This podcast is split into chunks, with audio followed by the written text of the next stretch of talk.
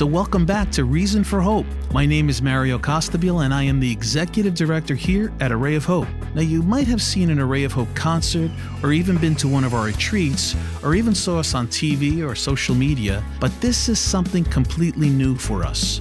Reason for Hope is yet another way Array of Hope is trying to awaken hearts. Today, I have our Director of Theology here at Array of Hope, Dr. David Hajduk, and we're going to discuss more of St. John Paul's theology of the body and the importance of evangelization in our culture. We're also going to hear part two of Scott Hahn's interview. I guarantee you're going to see a side of Scott Hahn that no one's ever seen. This is fun. I can't wait for you to check this out. With our faith, true joy and happiness is possible. As Christians, ultimately our goal is to get to heaven. No matter what we may endure here on earth, there's always a reason for hope.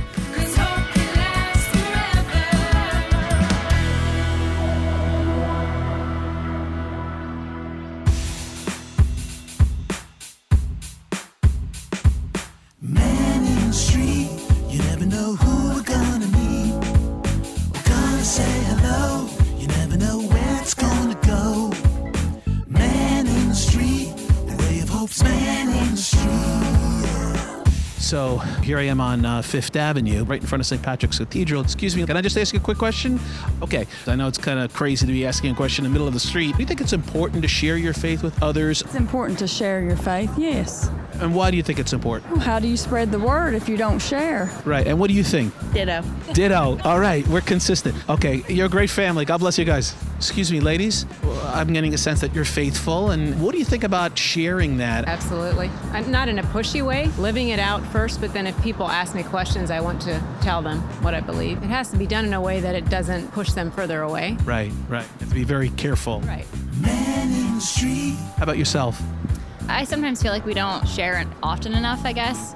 So I feel like I need to do a better job of not waiting till people ask, but just sharing, even if they don't ask, just sharing my heart on it and maybe asking them questions about what they believe. That's beautiful. Excuse me. You, you, you got laryngitis. Okay.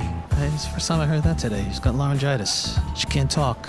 And and now and now she's talking to her guy her, that she's walking with. I gotta remember doing that when I don't want to talk to someone. I gotta say I got laryngitis. Excuse me, guys. You guys are married and you have three kids. Well, you look very young. Wow, that's great. Do you think that it's important to share your faith with people We do share our faith, not through our words, but the way we live, by your actions? our actions. For our for my friends that are struggling, for her friends, if they're in need and they don't know where to look, you know, I always start with the church. That's what happened for me. Amen. I had a child before before we got married, and when we were in college and I wasn't going to mass, didn't practice, found out that we were pregnant, we had nothing, and that's where actually my faith restarted. Going through the dark times is how I, you know, refound my faith. To answer your question, whenever our friends are going through difficult or dark times, I say, hey, well, this will work for me. Maybe you should try it out. It might work for you. Sounds good. Nice meeting you. God bless. All right. Striking gold here. Excuse me. Do you think it's important to share your faith with people? Um, I don't push that on people. I think everyone has their own beliefs. That's just not who I am. Wh- What do you think about sharing your faith with people? I mean, I believe in it, but you know, it's got to be the other person who believes in it.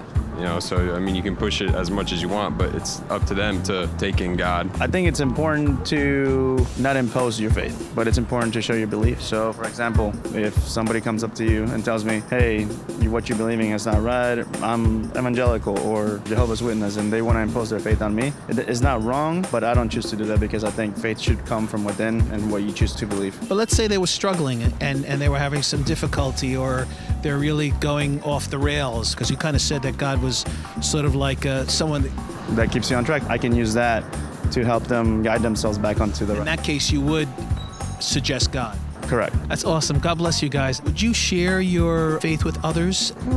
That's a tough one now. You never know where it's gonna go. Well, in other words, look, when Jesus was here, right, 2,000 years ago, he said to us, you know, make disciples of all nations. He wanted us to share the faith, he wanted us to pre- spread Christianity. So, my question is do you think it's important for us to do that? I mean, it's a command from Christ himself. A command? Yeah, is it a command from Christ himself? Yeah, he said spread. That was back then, 2,000 years ago. But there's so many various faiths, and they're all going to the one Redeemer, I think, in the end. And Right. yeah, Okay. to their own. You don't want to push your thoughts or beliefs onto others? I I don't think it's my kudos to do that, but you know, wish them all well. Hi. So, would you do you think we should be sharing our faith with people more? As much as you can, you know, I think people are either open to it or they're not. Everybody's at different stages. I don't think you can force it down anybody's throat. Let's say if you saw someone struggling, would you bring God as a solution? I would, yeah. I think there's always, you know, there's something bigger than us on earth. And I feel like it can help give you a little footing while you're here. Oh yeah. Do you know? Do you know how much he loves you so? Do you know? Do you know how much he loves you so? So here we are with Dr. David Hajduk, our Director of Theology here at Array of Hope. And today's uh, topic is the new evangelization. And um, I, I believe it's the foundation of our church. I mean, we need to evangelize, right? Let me ask you a couple questions, okay? So, why is evangelization important and fundamental to being a Christian, really? You know, St. Paul VI wrote in his powerful apostolic exhortation, Evangelization in the Modern World, that evangelizing is the church's identity, that she exists in order to evangelize, in order to preach and teach the gospel. So, evangelizing is like the very nature of the church. She exists to proclaim the good news and to extend the salvation that God offers in Christ to the whole world. But this applies to all the members of the church. It doesn't just apply to like the Pope or the bishops or the priests. All the baptized are called to this. To all of us. Yeah, all of us. We all have to evangelize. One of the most inspirational passages in Pope Francis's The Joy of the Gospel is when he discusses this actually. In virtue of their baptism, all the members of the people of God have become missionary disciples. All the baptized, whatever their position in the church or their level of instruction in the faith, are agents of evangelization. Every Christian is challenged here and now to be actively engaged in evangelization. Indeed, anyone who has truly experienced God's saving love does not need much time or lengthy training to go out and proclaim that love. So, what are we waiting for? I love that when the Pope says that. So, what are we waiting for? Yeah, get to- Every Christian is called to evangelize, not to just a certain group, you know? Yeah, get to it, right? That's amazing. I, I love that. And especially uh, profound to understand that the act of evangelization really draws us closer to God. So, Dave, uh, let's just take it back a bit, okay? Many of our listeners may really not know what it means to evangelize or have some form of preconceived ideas of what it means to evangelize. What does it truly mean to evangelize? Well, the word evangelize comes from the Greek euangelion. In Latin, actually, it's evangelium, meaning good news or good message. Interestingly, the Middle English word gospel, which is based on the Old English word godspell, is a translation of euangelion. Um, so to evangelize means to proclaim or share the good news. But what many don't know is that in the Roman world, the evangelium was a public message from the emperor who saw himself as the Son of God, Lord, Savior, and Redeemer of the whole world. It was often a proclamation of victory in battle. And so, what is the good news or the good message that we proclaim? It's a proclamation of victory. It's the victory of God's love in Christ over the power of sin and death. That Jesus is the true Son of God, the true King, that by his passion and death and resurrection from the dead, we have forgiveness of our sins and hope of eternal life, and we can walk in newness of life by the power of the Holy Spirit. Wow, Dave, I, I never really knew that. I mean, it's so interesting. It really throws the scriptures in a completely different light. So, what would you say is the most important thing that we should communicate when we evangelize today? Yeah, well, let me borrow from Pope Francis. He states that the good news is one message that communicates three great truths. First, God loves you unconditionally and more than you can ever think or imagine. You're precious to Him. He is faithful and keeps His promises. He is for you. And if God is for us, who can be against us? Two, Christ saves you. Now, the word save comes from the Latin word that means health, healing, wholeness. Christ wants to heal you. He wants to set you free from whatever binds you, especially from sin. And He wants to make you whole so that you can live in fullness of life. He died for you. And if you entrust yourself to Him, you will know true freedom and true joy. And three, Jesus is alive. He is the risen one. He's not just someone who lived a long time ago. He's with you here and now, and he wants to walk in friendship with you to help you. You're not alone. Yeah. I mean, these are really powerful messages, and I think people are longing to hear them, whether they can articulate it or not.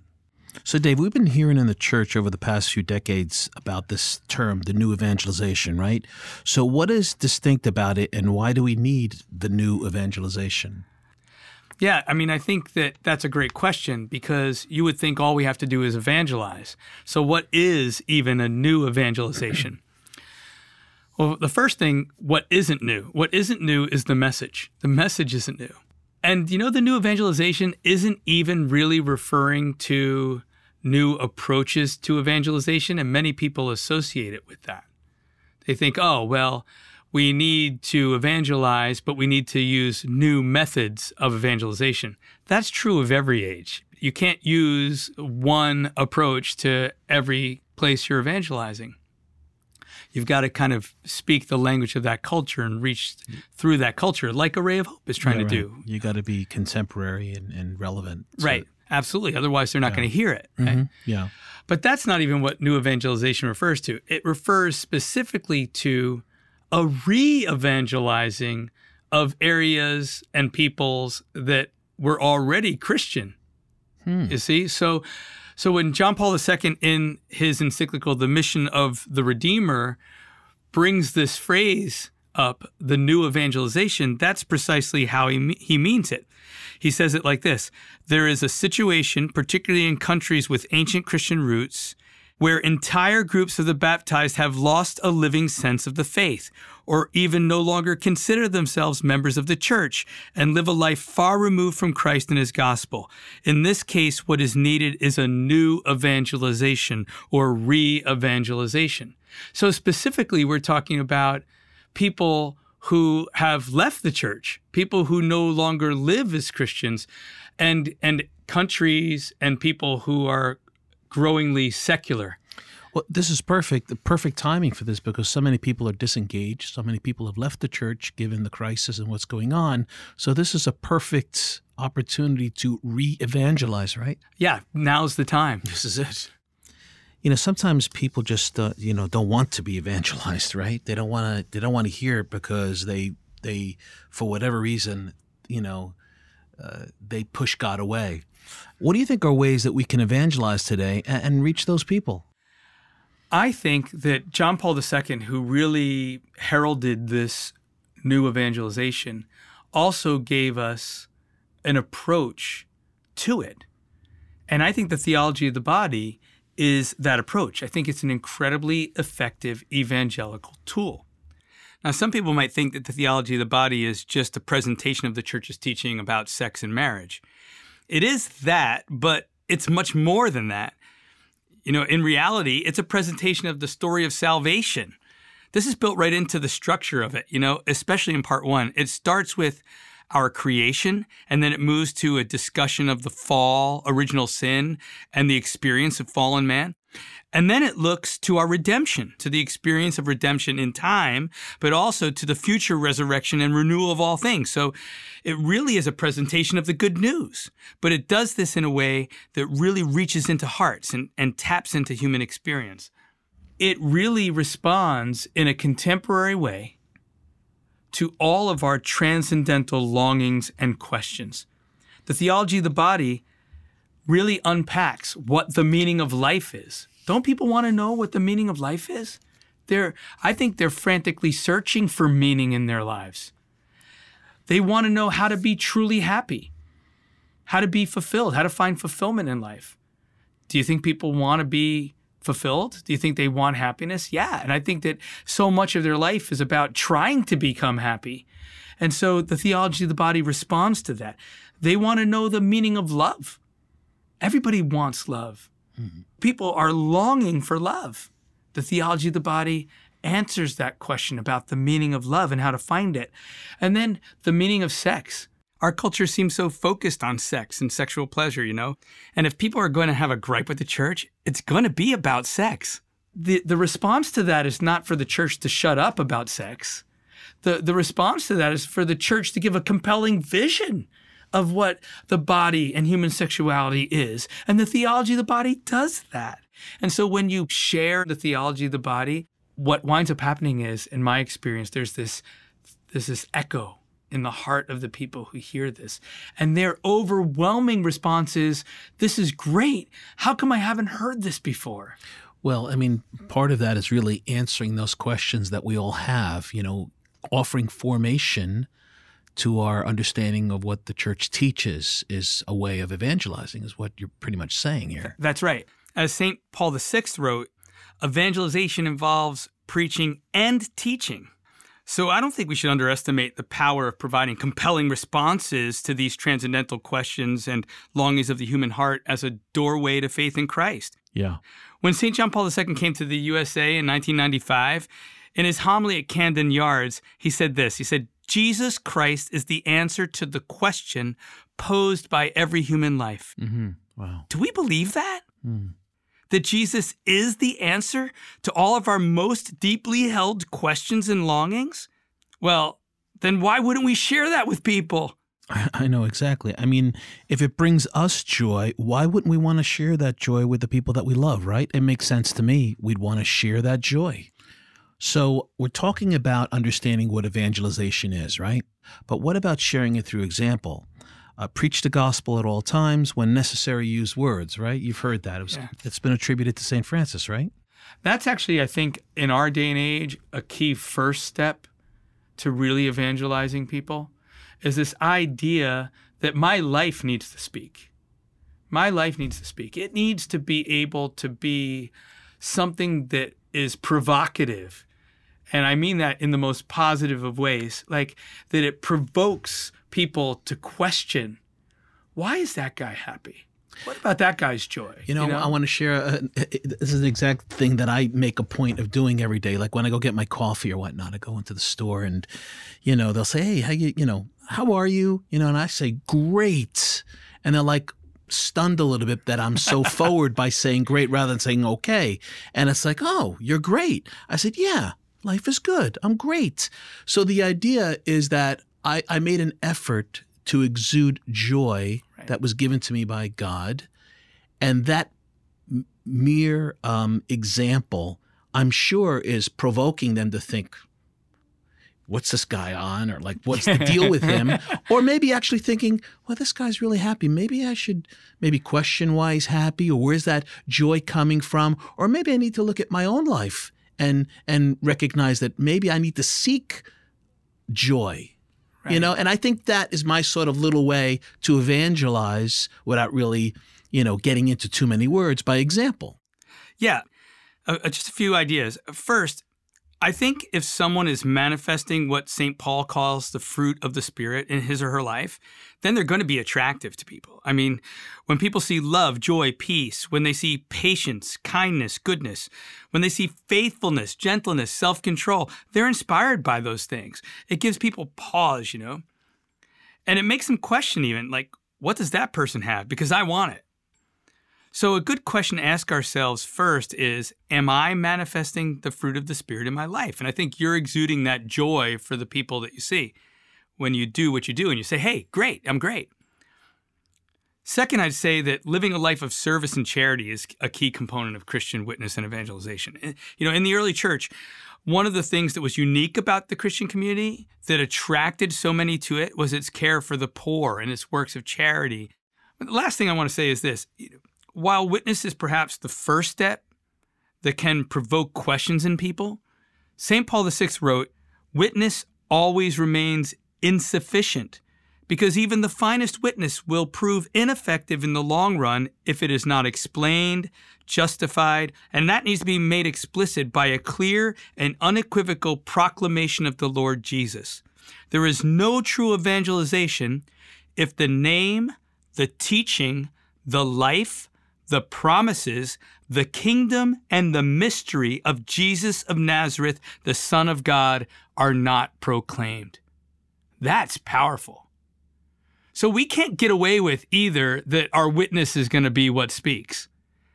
That's not what Pope Paul VI is saying there. He's saying eventually we need to get to talking about Jesus. So do we look for opportunities to tell people about the Lord, you know, about who he is and and about what he's done for us? Uh, this is great, Dave. Thank you so much. This has been really helpful, really just to understand why evangelization is so important. And why is it so important?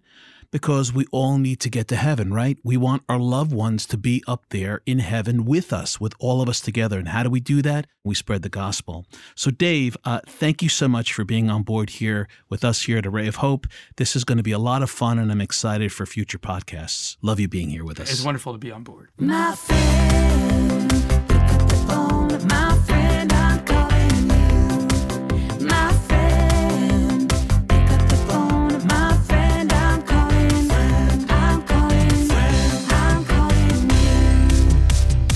So today, we're actually going to reach out to John Harper, who is actually a uh, radio host on a show called Morning Air on Relevant Radio. And uh, I've been interviewed by him many, many times. So it's going to be fun actually interviewing him and just seeing where he stands on our theme today evangelization. So let's give John a call. One ringy dingy. Two ringy dingy. Hello. Hey, John. Hey, It's Mario. Hey, Mario. How are you? I'm great, great. How are you? Good, good. I'm calling you because we, we have a new initiative here at Array of Hope. We're doing we're launching a new podcast and uh, Excellent. yeah, I'm recording you. I'm recording this podcast as we speak. So you came to mind uh, because, uh, gosh, you you've been doing this sort of stuff for a long time, and uh, I wanted to put you on the hot seat. You know, kind of interview the interviewer per se. Sure. Uh, is it a different position for you there? Uh, Do you often get interviewed? Uh, no, rarely. Rarely. So Yeah. it's good. It's good. Yeah. So John, Jesus asked us to to evangelize, right? Uh, He asked us to share the faith and make disciples of all men, and um, you're doing that in your work. Maybe you could share the importance today, ever the more, to share our faith, to be open to the Holy Spirit, and bringing people toward God. What do you think about that? I think we do that on Relevant Radio, and there's also a message that all of us can take from Relevant Radio is to do that, is to share who we are as Roman Catholic men and women with clarity and charity, mm-hmm. and to be able to, as Pope Francis often says, get out of your comfort zone. And getting out of your comfort zone are those instances that we've all been in. It may be while we're out bowling with friends. It may be in an offhand comment at work where we need to step in. And I know there's that split second decision that you have to make. Do I say something? Do I not say something? And this is, you know, where the rubber meets the road with our faith in order to be evangelized and really live out our baptismal promises to share that faith.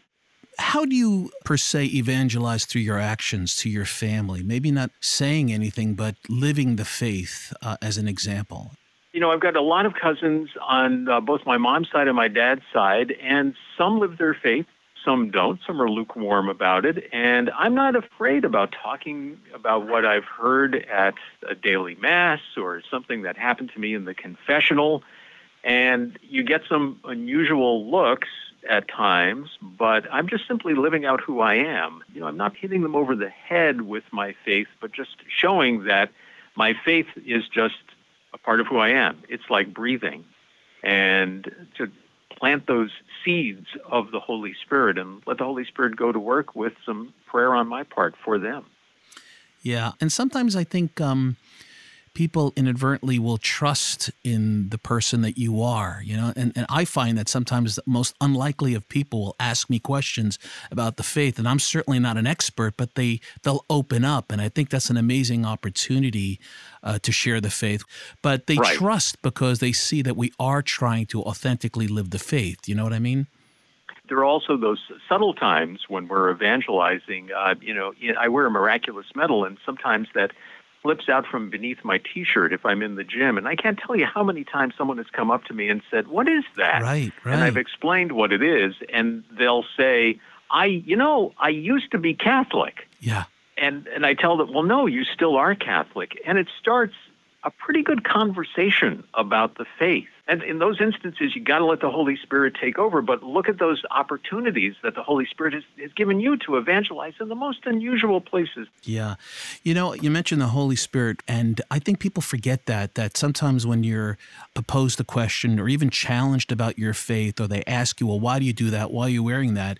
If you silently say a prayer to the Holy Spirit, uh, you invoke an extra grace. And I want to remind our listeners that we can do that even if we're confused. I mean, I, I've started doing this a couple of years ago, uh, and, and I know that you're a big proponent of that. You believe that.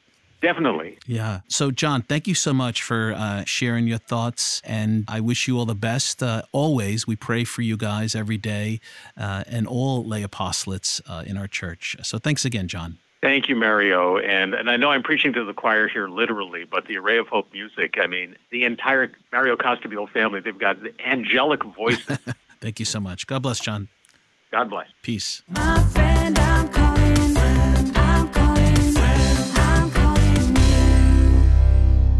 you. Okay, so we are going to continue now with part two of our Scott Hahn interview. Here it is. So I, I wanted to ask you something. So, uh, you know, I, I've read many of your books uh, Rome Sweet uh, Home, uh, The Lamb's Supper, uh, Signs of Life, Hail Holy Queen. I mean, great books. I enjoy reading your books because they're, um, I guess you just articulate beautifully. So, my question to you so, how does Dr. Scott Hahn prep for a book? What do you do? I mean, are you inspired? Does it just come out of your head? I know that you do a lot of research. How, how does the planning stages come together uh, via subject, prepping, writing? Where does it come from? I don't think of myself as a writer primarily. I think of myself as a teacher.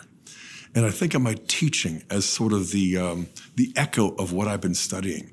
Because I want to teach the thing, the truths that have transformed my life, not just the truths that pertain to a particular subject. And so when I have been teaching as I have for 35 or 40 years, it was in the context of sharing the stuff that just lights me up. And so when I see it lighting up other people, I'm not surprised because I'm not doing it for effect. I, all of my study of God's Word has been, from my teenage years, a kind of self therapy. I need Jesus. I need Scripture. I need all that I can get. And so I can see what other people are looking for because it's what I'm looking for. And I can give them what has helped me so much. And I'm like, thank God it helps you. So when you teach it over and over again, it's written in your heart. And so I gave the, the, the talk that became Rome Sweet Home probably a dozen times in a different story. Yeah. And finally, in Baton Rouge, somebody not only taped it, which they had been doing, but transcribed it. And they sent Kimberly and me the transcripts. We looked it over. We thought, you know what? It wouldn't be that much to transform this through editing. And so three weeks later, it became Rome Sweet Home. And so I didn't write the next book, A Father Keeps His Promises, until my sabbatical around 97. Mm-hmm. And that was the material that I had been teaching for the last 10 years since I became a Catholic.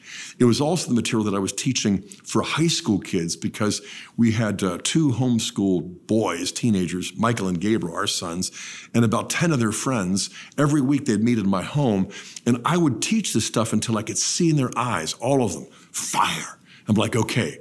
And so during my sabbatical, I could just picture them as I typed it up based upon, again, tape recordings or transcripts of what I had taught over and over again. For the most part, I have, you know, written books that have transformed what I share.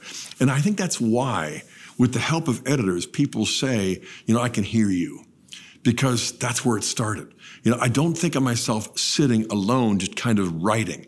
I did that once for a PhD dissertation that was 775 pages long with almost as many migraine headaches, you know? Mm-hmm. And so just the idea of, of sitting alone and writing ends up, you know, basically producing prose that nobody wants to read.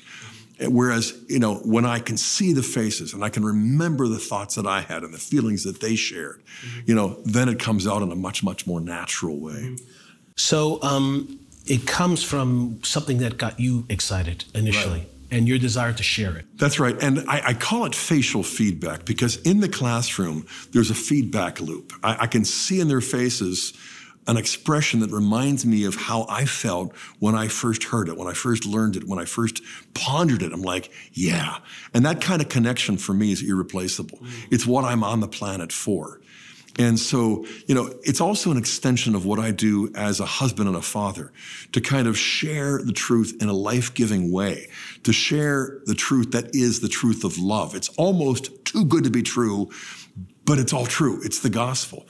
To believe the unbelievable, you know, uh, and, and then to recognize that when Kimberly and I united in our marital covenant, six times it produced persons that weren't there before and they're ours. How cool is that? You know, our world couldn't get it more wrong. God's word couldn't get it more right. And so, you know, kind of investing myself in my kids and then seeing my students as sort of like spiritual offspring.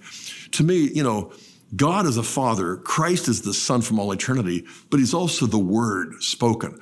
So when we speak the word of truth and love, it's a kind of parental act mentoring. And so, what I wanted to do in, after I became a Catholic was to become a teacher and to have as many opportunities as possible. So, in addition to the four or 5,000 students, we've had about 50 or 60 guys live with my family for the last 30 years. And that too is another way of teaching the truth and seeing their excitement echoing my own.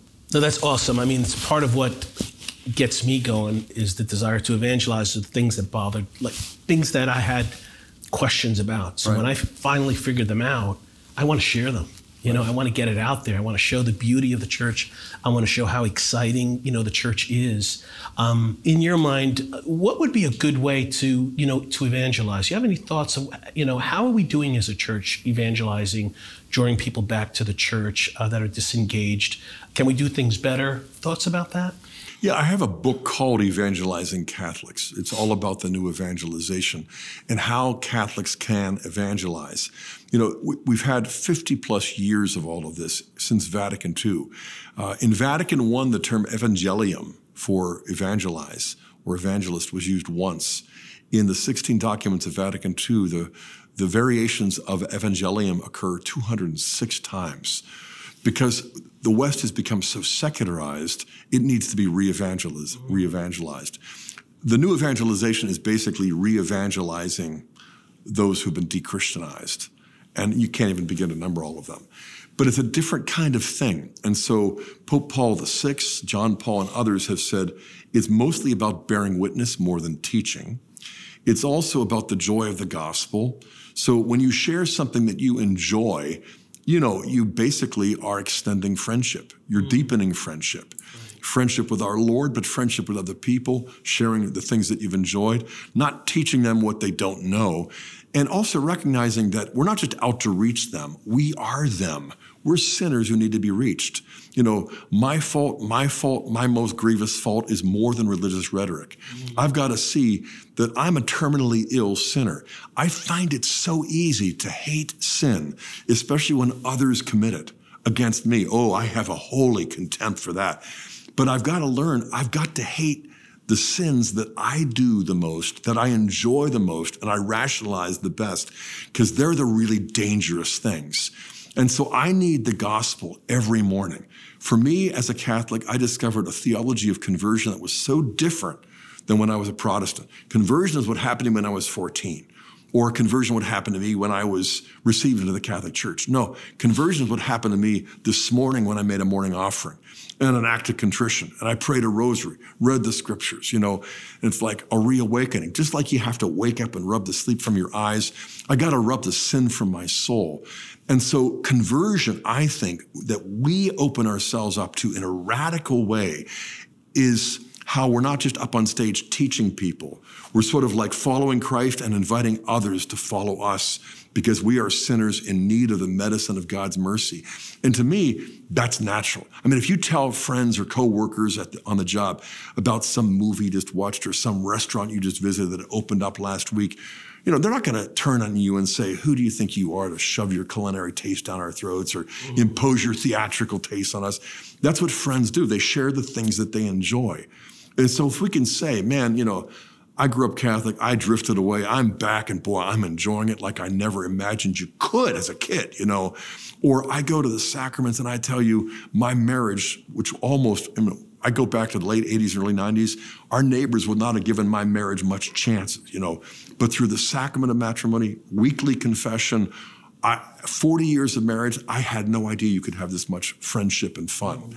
The sacraments are to me the things that we want to point people to because that's where they'll find Christ, the power of the Holy Spirit. I think that's the most important, to me, by far. It's the most important thing that the church has to offer. And I think our culture um, doesn't recognize. I think they've forgotten the importance of what the sacraments do. And the communion of saints, because otherwise, you know, the, the parish would be like a, a dispensary of sacraments, mm. you know, and the priest would just be a sacramental dispenser. But it's a family. And so the saints are like older brothers and sisters, the likes of which I never had in siblings growing up, you know. And the communion of saints transform the sacraments from rituals to family customs, traditions, making memories, and older siblings helping younger ones make it home. Yeah, that's great. We're rocking it. Okay, so I just ha- have a couple more questions for you. So, um, by you know, by trade, I'm a musician. That's what I did. I ran a music production company for 40 years. Now, stop. What did you play? Guitar. I play piano, but I also Piano. play guitar too. Okay. So, what kind of music? Oh, well, I, I love the Beatles. Oh. Here we go. Here we go. Here we go. So, my kids love the Beatles. Well, now. you love the Beatles Of too, right? course, yeah. So uh, I remember in Rome Sweet Home, you you talked about playing guitar and used to jam and stuff. Right. What were some of your favorite groups? Uh, the Allman Brothers. Because Dickey Betts and Duane Allman did all these good guitar Oh, duets yeah. that Tom and I mastered. Playing thirds all the time. Yeah, and we would do a medley of um, beginning with Ramblin' Man, and then ending with Jessica or, or a number of other songs. And that was my favorite. I mean, Jethro Tull, Clapton,